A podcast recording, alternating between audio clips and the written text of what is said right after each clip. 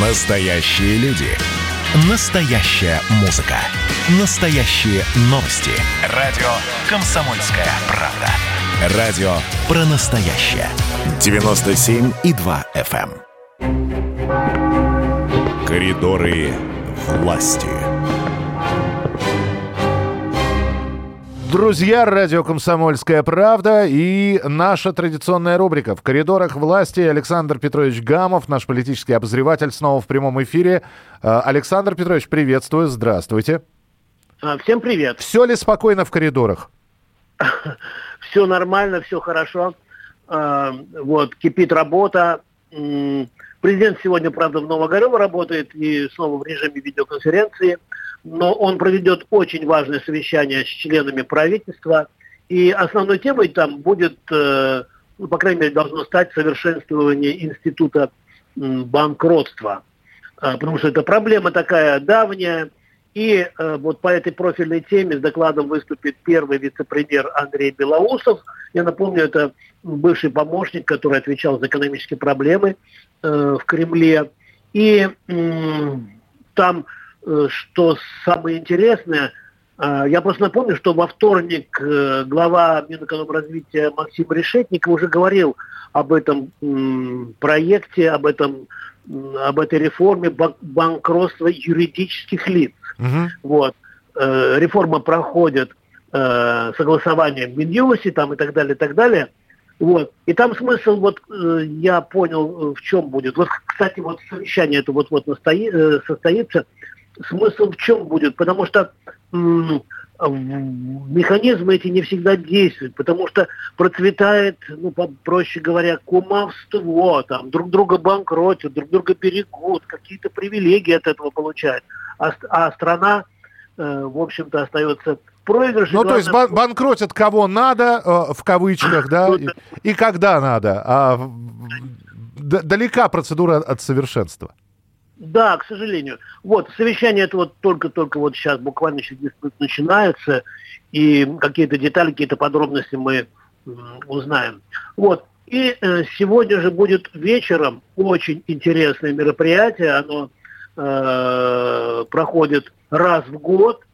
Э, это, правда, она, встреча это будет закрытая с главными редакторами российских СМИ. То есть надеюсь, это традиционно, это уже традиционно. Мы помним, что... да, та- традиционная, но, к сожалению, она закрыта, но только на следующий день главные редактора обычно рассказывают нам, что там произойдет. Я Ну, просто напомню, раз, что, по-моему, с вашей подачи, Александр Петрович, да, э, когда... э, Ну, разные, разные. Разные есть версии, да, но одна из таких Да, встреч да. проходила в редакции «Комсомольской правды». Это было несколько лет назад, когда, собственно, и приезжал Владимир э, Путин, Ну президент. да, вот такая-то была открытая, собственно, встр- встреча, она была три года назад, и я, просто напомню, что тогда я пригласил на большую пресс-конференцию Владимира Владимировича Путина. Ничего, что я так про себя. Я именно поэтому и говорю, что с вашей подачи, да. Да, и он, и он, в общем, совместил приятное с полезным, то есть и в гости приехал, и пригласил других главных редакторов. И сегодня будут не только печатные СМИ представлены руководителями, но и телевизионные, значит, сам Бог велел, да, в телевизионном режиме, формате, и радиостанции, и, кстати, вот что бывает нечасто, э, интернет издания. Вот. Ну и, Миш, э, я э, понимаю, что, может быть, запись чуть-чуть длинновата, но мне бы хотелось, чтобы мо- мои радиослушатели окунулись в атмосферу брифинга Дмитрия Пескова, который он провел несколько минут назад, и я, в общем, вынес, вынес из Кремля а, такую полусекретную запись, и у нас бесцензурное радио, и, и вот нашим слушателям, как родным, мы ее сейчас продемонстрируем, потому что я, как всегда, задавал очень, э, скажем так, жизненные вопросы, которые волнуют э, и власть, и общество. Итак, слушаем, Дмитрий Песков отвечает на вопросы комсомольской правды. Государственная Дума приняла во втором чтении законопроект, по которому штраф э, за неповиновение законным требованиям сотрудникам правоохранительных органов для граждан составит от 2 до 4 тысяч рублей. Сейчас он от 500 до 1000. Как бы вы прокомментировали это? И нужно ли было такой закон в то время, когда проходят протестные акции? Я, честно говоря, воздержусь от каких-либо комментариев. Это законопроект, который прошел все, все экспертные стадии обсуждения. Очевидно, что законопослушных граждан этот законопроект никоим образом не коснется. А что касается нарушителей, ну да, действительно, некоторые штрафы повышаются. Господин Борель после того, как погасил в России, продолжает фантазировать на тему антироссийских санкций. Он говорит, что Россия не оправдала ожиданий, не стала современной демократией. И он еще сказал, что причиной напряженности между Россией и ЕС э, являются конфликты на Украине, Приднестровье, а также ситуация в Беларуси. Ну, то есть получается, что мы виновники вот этих конфликтов. Как бы вы, Дмитрий Сергеевич, прокомментировали. Ну, естественно, он еще повторил, что ЕС продолжает поддерживать команду Алексея Навального. Спасибо.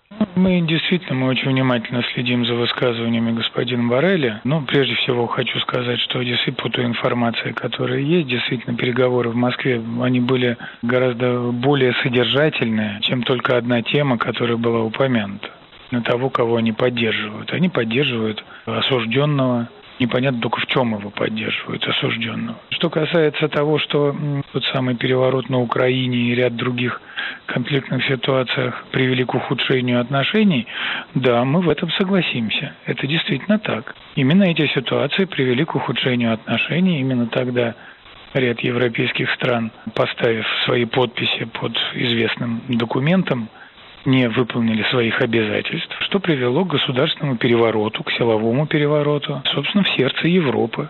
И именно поэтому у нас ухудшились отношения, именно поэтому, поэтому европейцы перешли к практике двойных стандартов, что было для нас абсолютно неприемлемо. И, э, к нашему сожалению, именно тогда Брюссель пошел по пути свертывания диалога с нашей страной практически во всех областях. Мы неоднократно говорили о том, что мы в этой связи глубоко сожалеем, и что мы ищем путей нормализации наших отношений. Именно об этом и говорилось на переговорах глав дипломатии России и ЕС.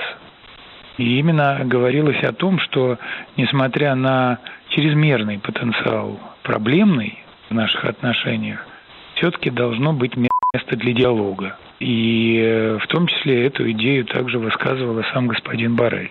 Нам эти его заявления импонируют больше. Спасибо.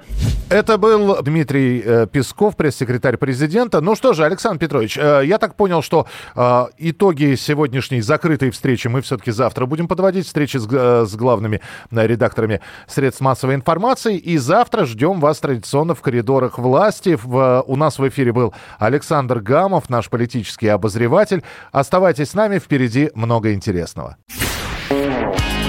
Поехали, ребят! Во всем и всегда быть первым, склонность к тому, чтобы всех всегда и во всем переплюнуть. Если мы что-то делаем, то это должно быть лучшим в мире. И тогда мы будем наплевательски ко всему относиться, ходить без масок, чихать и кашлять и ездить в переполненном трамвае. Завтра эту концепцию будут презентовать. Вау, круто! Предчувствие перемен.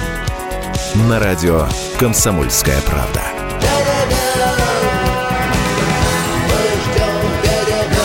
Генерал таким свинцовым взглядом посмотрел на меня сказал, Виктор, у вас идиоты есть в России? Я говорю, есть. Так вот они есть и у нас. Переживем.